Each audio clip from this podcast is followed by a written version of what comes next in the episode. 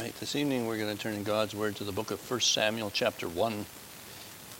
1 Samuel, chapter 1, we'll read a few verses there, but before we do that, I'm going to read one verse from the book of James.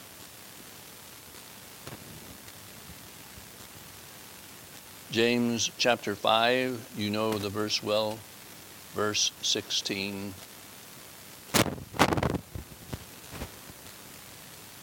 At the end of that verse, we read the following words The effectual, fervent prayer of a righteous man availeth much.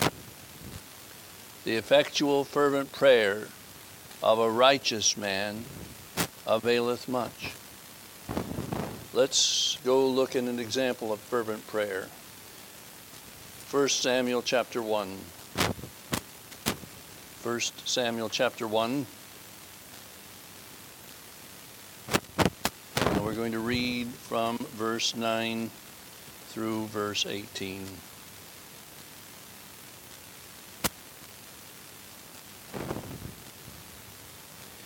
So Hannah rose up after they had eaten in Shiloh and after they had drunk.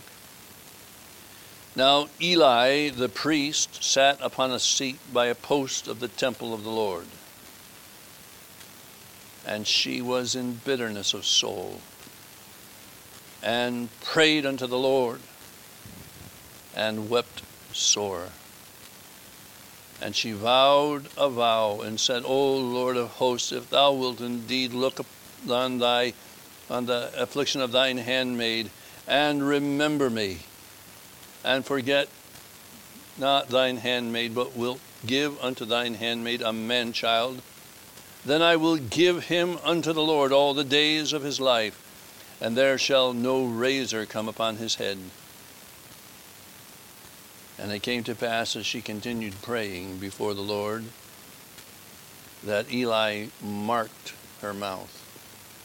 Now Hannah, she spake in her heart, only her lips moved, but her voice was not heard. Therefore Eli thought she had been drunken. And Eli said unto her, How long wilt thou be drunken? Put away thy wine from thee. And Hannah answered and said, No, my Lord, I am a woman of a sorrowful spirit. I have drunk neither wine nor strong drink but have poured out my soul before the Lord.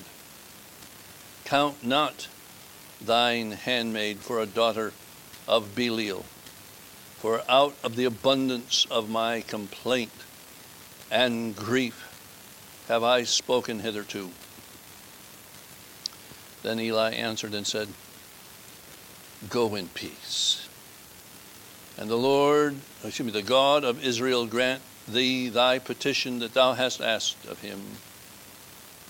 And she said, Let thine handmaid find grace in thy sight.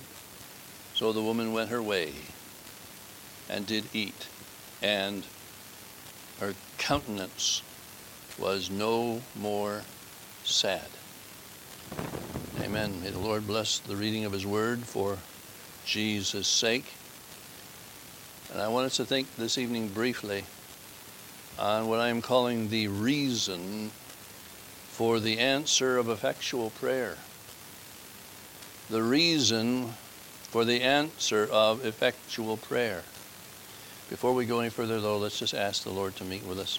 Father in heaven, now we would pray that you will let the Word of God be that which guides our minds and hearts, that thou wilt allow us by your goodness to hear the voice of the Lord Jesus speaking to us, teaching us, leading us in heart and mind to that place where we may be able to rest in the perfection of his person and the completion of his work and the everlasting love that he has for us.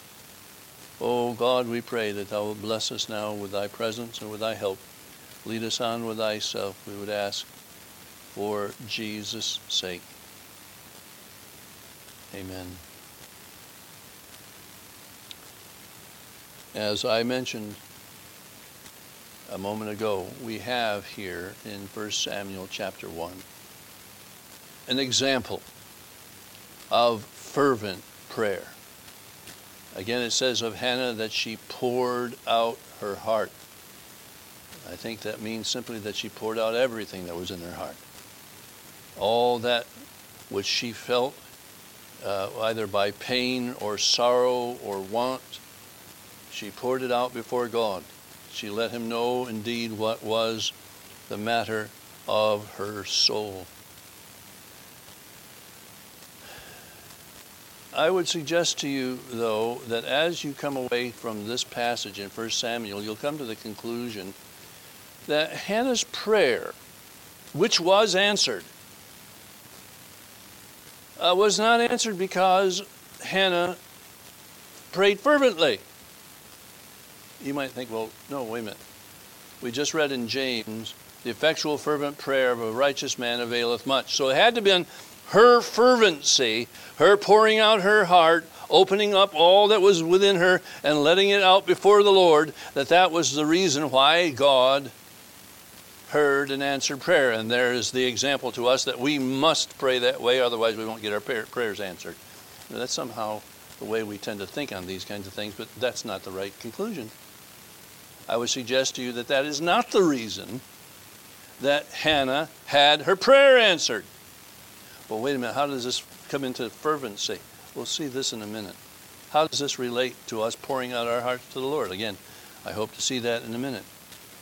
Again, I want us to understand that the prayer was not a certain thing because of the degree of her fervency.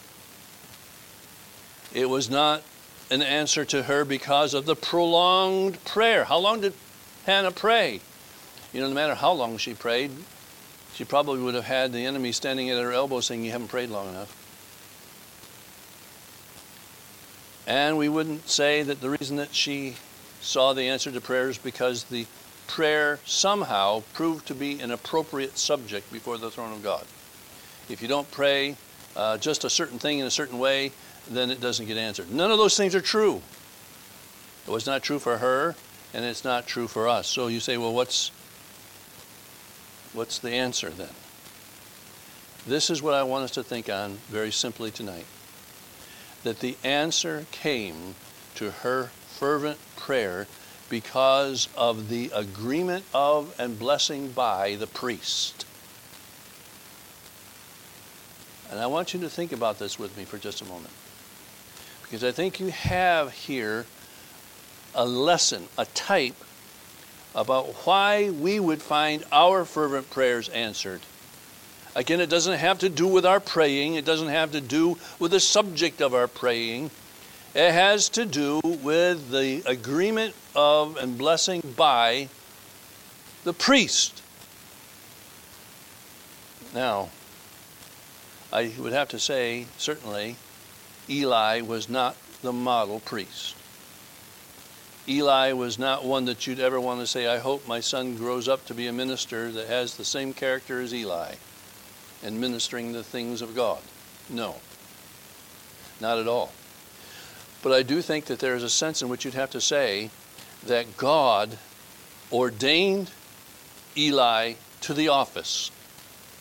And because of the office and what the office that Eli held represented and pictured, then God honored what the priest did as a type of the coming high priest. There was an honor in the office. There was, in a sense, a degree in which God looks at that and says, if the priest does this, then I will hear and answer prayer. You, I, my, my point to you is very, very simple. This is true for us too. Why is it that you have an assurance when you pray fervently that God will hear and answer prayer? The point is this because you have a priest. And when the priest agrees with and blesses that prayer, it will be answered. In fact, that's the whole point of what the Lord Jesus is saying in John chapter 14. And if you shall ask anything in my name, I will do it. Well, I want you to think about the difference between Eli and the fact that it was answered for her. Keep in mind, this was answered for her by the blessing of old Eli. But I want you to think how much better is our priest? And so there's my point tonight. There's my thinking. This is what I want us to consider tonight. How much better is our high priest, the one who agrees, we have the agreement of and blessing by our high priest when we pray? Well, I want you to think on just a few things with me. I want you to think about this. How much purer is our high priest? When you compare the Lord Jesus, our great high priest, as he's presented to us in the scriptures, particularly in the book of Hebrews and what he does there for us, how much purer is the Lord Jesus than this priest that still saw the answer and the power of God? You know, when you take it just purely on that point, that our high priest is perfect. Our high priest is absolutely pure. Our high priest is that one who fulfills the description who shall ascend into the hill of the Lord, and who shall come into his holy temple? He that hath clean hands and a pure heart. That's Christ. It wasn't necessarily Eli, but it is Christ. You and I have a high priest that, in the sight of God, is as pure and clean and holy and pleasing as it's possible to be in front of an infinitely holy eye. When we pray fervently, it is effectual, not because of the prayer not because of what we are or what we say, it is because of the purity of the high priest that agrees with us. Well, second, I want you to see this. How much more knowing is our high priest? You know, when Hannah was praying there, the one thing that you have to say about Eli is that the man didn't know very much what he was seeing. What did he, what did he think about Hannah and her praying? She's drunk. Well, you know, first off, it probably wasn't even the time that people would drink. And secondly, you wouldn't see a woman in that condition by generally. Eli, what are you thinking? Well, the only thing you can say about Eli is that he didn't know anything about the situation.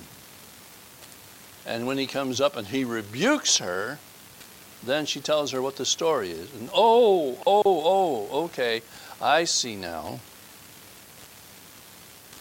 Eli knew nothing. Yet, because of the office that he held, his agreement and his blessing were that which was the, the point of confidence for Hannah how much more knowing is Christ? You know, Christ knows our situation from beginning to end. There is nothing that is hid from him. When we walk into the place of prayer and we bend and we utter that first word, he knows the whole story. He knows the cause. He knows the pain. He knows all the what ifs and therefores. It's all known by our Savior. And Levi, Eli didn't know what even his blessing would lead to. Isn't that something? He says, Okay, the Lord do for you what you're asking. Go ahead and you can leave, and the Lord bless you. He didn't know what was going to happen after that blessing. Christ does. When Christ answers our prayers, he knows exactly what he intends for it to lead to. How much more knowing is our high priest.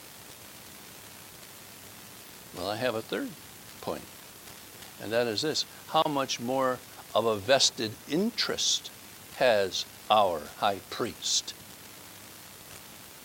Eli did not have a relationship with Hannah or Elkanah or any of those in that family.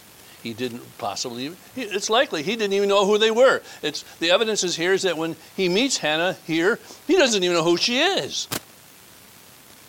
Therefore, there was nothing that he would expect would be of interest to him, really, in what happened to her. How different that is for us.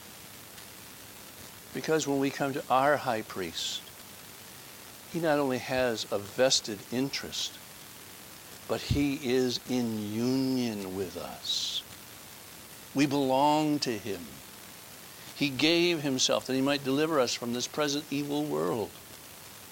We were given to him as his inheritance by the Father before the world began. We are the object of his love everlastingly. There is very, very powerful interest in the heart of Christ as to what happens to you and me and what happens as he deals with our prayers. It matters.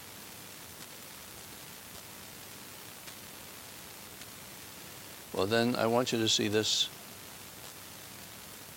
as my last thought, how much more discerning is our high priest? How much more discerning?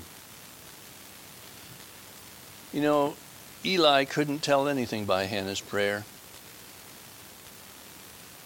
He couldn't really see where her heart was, what was the cause of all the issues. He didn't know anything really about her, her situation. All he knew is that you had a woman here that was praying fervently to God. And he says, Well, as far as I can see, then the Lord bless you. that was all it took. The Lord did bless. Not so with Christ. Christ discerns. Here's where the explanation of fervency comes in. What is the cause of fervency? When it says the effectual, fervent prayer, now that doesn't mean just a man who's exercised or emotional. But I believe that the force of those words is fervency is a product of faith. Because of faith that is being exercised, there is a urgency or a fervency of spirit in the praying. And when Christ sees faith, what happens? You remember? How, how many times could you go through the Lord Jesus walking through the streets or in a house or something, and he sees faith, and he offers the words, Be it unto you as your faith, so on and so forth. The woman that comes and touches the, touches the border of his garment, and so forth. Be of good cheer. Thy faith hath saved thee. How many times? The Lord discerns faith. And He discerns faith at work, at work in such a way that it produces in the heart a sense of urgency. I must get to God. That is what you saw in Hannah. Here is my plight. I must get to God. And she comes and she pours out her heart. Why was she pouring out her heart? Because she believed God could do something. There was faith. Eli didn't discern that. Yet he blessed it. We have a Savior who does discern that and has made promises, not only blesses it, but he's made promises in, a, in a, a, an attachment to that, in accord with that.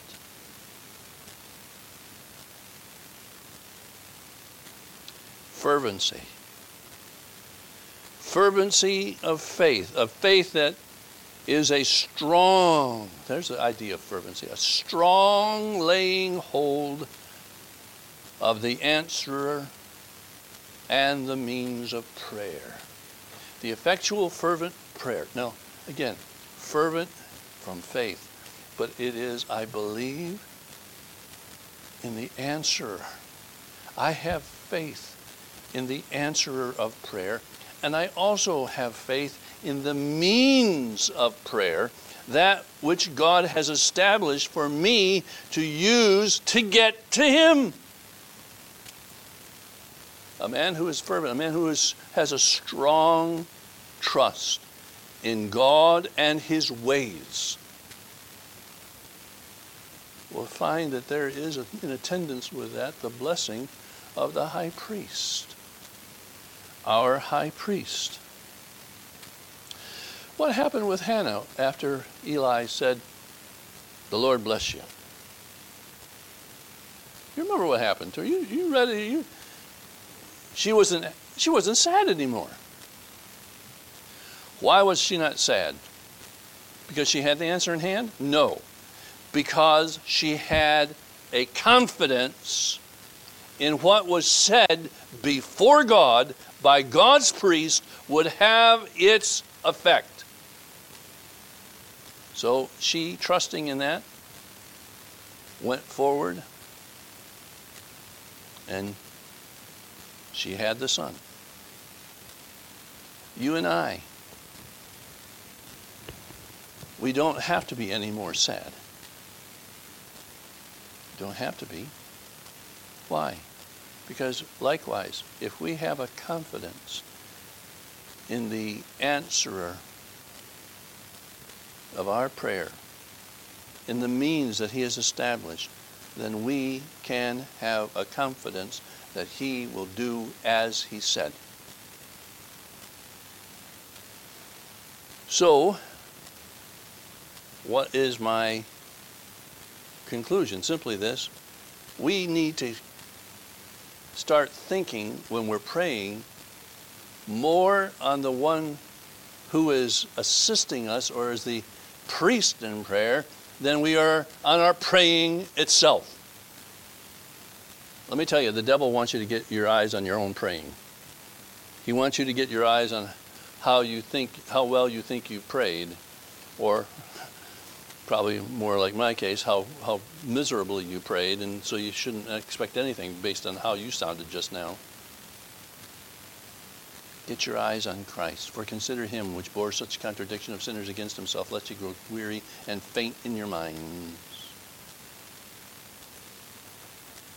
Eyes on Christ.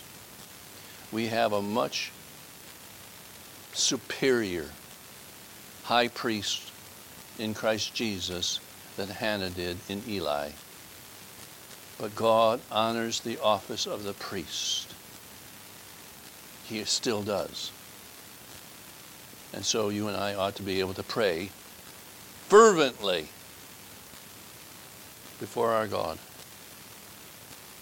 Well, amen. May the Lord bless his word to our hearts.